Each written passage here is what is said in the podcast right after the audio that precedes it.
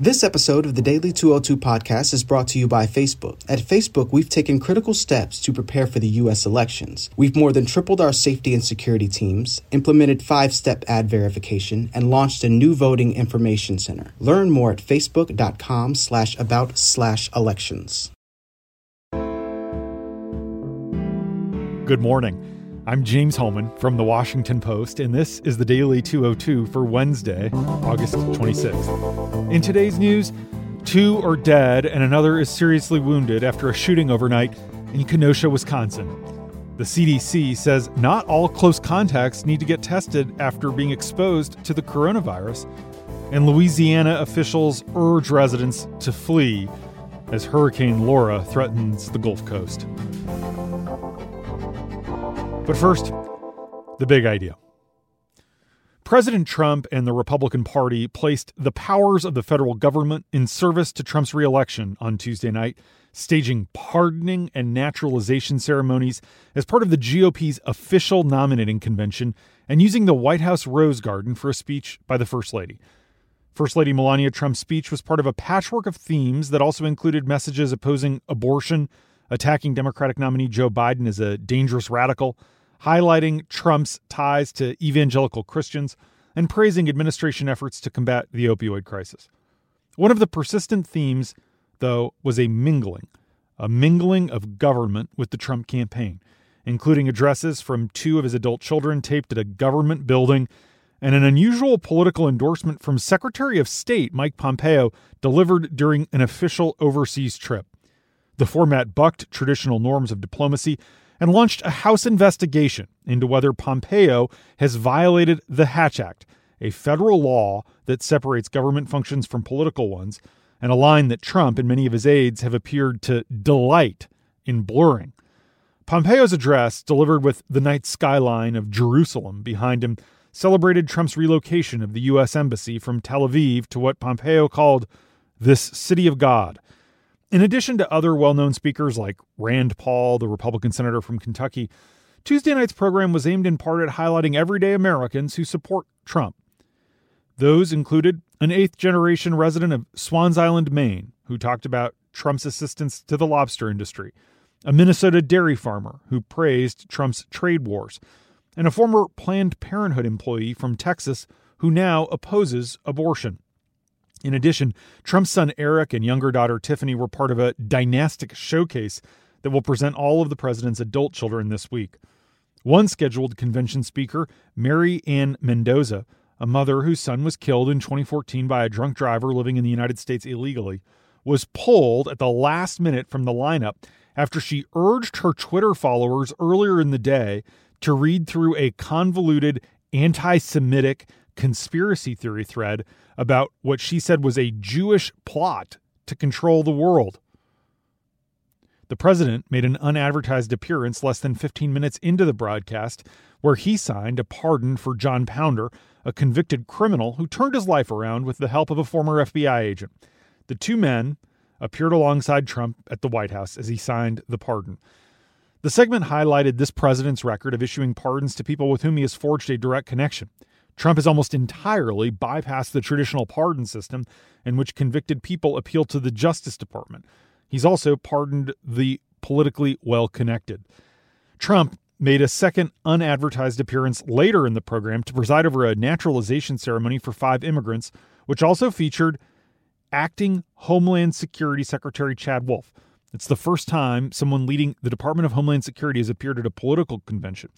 Speaking at the White House, Trump praised the three women and two men from all corners of the globe for their perseverance. Hail to the Chief played when he came into the room, and there were uniformed Marines. Many immigrants found the display galling because Trump has cracked down not just on illegal, but also legal immigration over the past three and a half years. And right now, more than 110,000 people who have been approved for U.S. citizenship have not been able to have their naturalization ceremonies because they've been canceled since March due to the coronavirus, and the government has declined to allow virtual swearing ins. That means that almost all of those 110,000 people will not be able to vote in this November election because they need to have the ceremony before they're eligible to register. And that's the big idea. Here are three other headlines that should be on your radar. Number one, two people died and one was seriously wounded in a shooting during protests for a third night in a row in Kenosha, Wisconsin. A confrontation between protesters and armed men who said they were protecting a gas station turned deadly. Kenosha County Sheriff David Beth says police are searching for a man seen in video footage holding a long gun. Shots were fired about 11:45 p.m. Central Time. After the first shots, a young white man carrying a rifle began running north on Sheridan Road away from a crowd of protesters. Video shows the armed man fall to the ground and then fire multiple rounds into the crowd. Two more people fell to the ground, one shot in the arm and the other in the chest, according to the Milwaukee Journal Sentinel. The sheriff told the New York Times that investigators are looking into the armed men in front of the gas station who were recorded before the shooting arguing with protesters. One of the men who was holding one of the guns had told a Washington Post reporter who was there earlier in the evening that they were there to stop people from breaking into local businesses, noting that he had seen rumors online about pipe bombs being used. The armed man who talked to our reporter on the ground was wearing a red checkered shirt but declined to give his name. But he said if the cops aren't going to stop them from throwing pipe bombs on innocent civilians, someone has to. Again, there's no indication that any pipe bombs were involved in the unrest. And meanwhile, Jacob Blake's family called for peace in the streets, as well as the arrest of the officers who shot him. Anger fueled protests radiated across the entire nation again last night as the family of the 29 year old black man shot in the back by officers demanded swift action. Julia Jackson, Jacob's mother, asked for Americans to show how humans are supposed to treat each other. But the family also pinned responsibility for Blake's grievous injuries on what they call a racist law enforcement system that brutalizes black people. And they expressed dismay that his shooter has not yet been fired or charged. They spoke as Blake, who was shot at least seven times, underwent emergency surgery. The shooting has left the father of five young children, three of whom witnessed the incident, paralyzed from the waist down. And more than 48 hours after he was shot, Trump has yet to address the incident. But speakers at the Republican convention this week have repeatedly invoked burning cities, blaming Democrats for allegedly letting mobs run rampant. By contrast, Joe Biden is calling for a thorough, independent investigation of the shooting while offering sympathy for the grief and outrage that yet another black American is a victim of excessive force. The violence has prompted Wisconsin Governor Tony Evers, a Democrat, to declare a state of emergency a day after he called in the National Guard to protect high profile sites in Kenosha. Other cities also saw protests across the country from Los Angeles to New York. Yesterday, in describing what was happening in Kenosha, I also made a mistake. I described Michael Bell Jr., who was fatally shot by police in Kenosha in 2004 as African American. He was white. His death led to the passage of a law in Wisconsin that requires the state to investigate all officer involved shootings. I regret that error. Number two, the Centers for Disease Control and Prevention revised its guidance for coronavirus testing yesterday and now says that many people who have been exposed to the virus by being in close contact with someone who later tested positive do not necessarily need a test if they're not experiencing symptoms. This comes as America surpasses more than 175,000 confirmed COVID deaths and more than 5.7 million confirmed cases. Many experts are expressing concern about the changed CDC guidance, noting that people without symptoms are responsible for about half of all transmissions. The CDC's new guidance still recommends that vulnerable close contacts get tested after potential exposure, which is defined as being within six feet of an infected person for at least 15 minutes. Meanwhile, the Centers for Medicare and Medicaid Services announced that they will, for the first time, require regular coronavirus testing of nursing home staff. Employees of nursing homes are thought to have played a pivotal role in inadvertently introducing the virus to nursing homes where it spread like wildfire among residents. More than 40,000 of our fellow Americans who have died of COVID died in nursing homes. Fast tests are becoming increasingly available with more than 5,500 point of care test kits already shipped out to nursing homes across the country.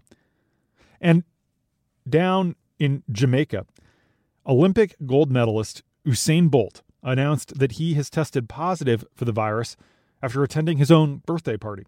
In a video posted on social media, Bolt says he wasn't showing any symptoms and is now quarantining. The fastest man alive was captured on video dancing with others without wearing a mask or socially distancing during his party.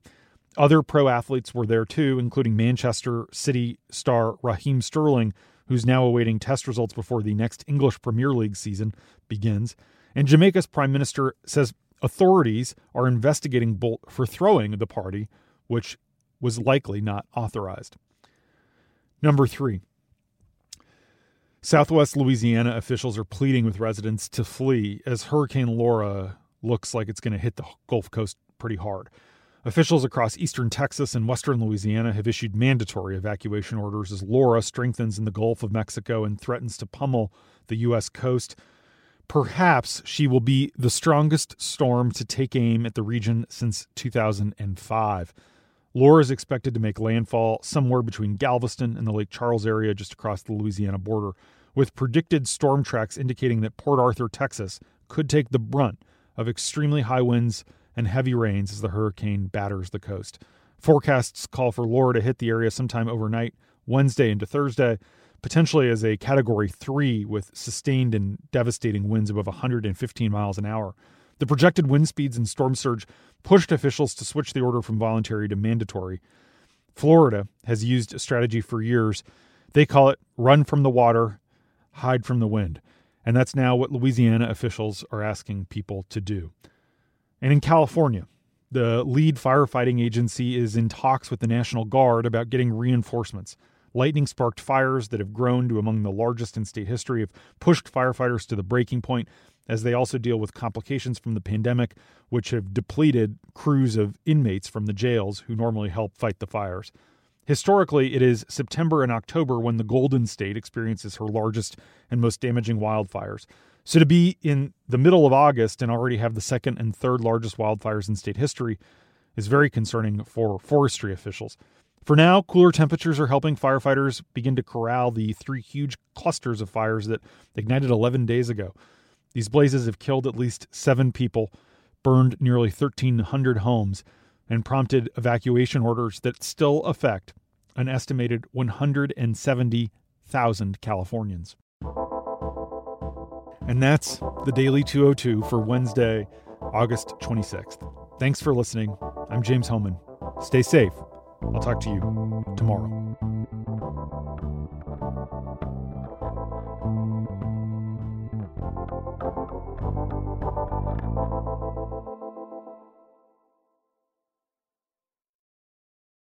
This episode of the Daily 202 podcast is brought to you by Facebook. At Facebook, we've taken critical steps to prepare for the U.S. elections. We've more than tripled our safety and security teams, implemented five step ad verification, and launched a new voting information center. Learn more at facebook.com slash about slash elections.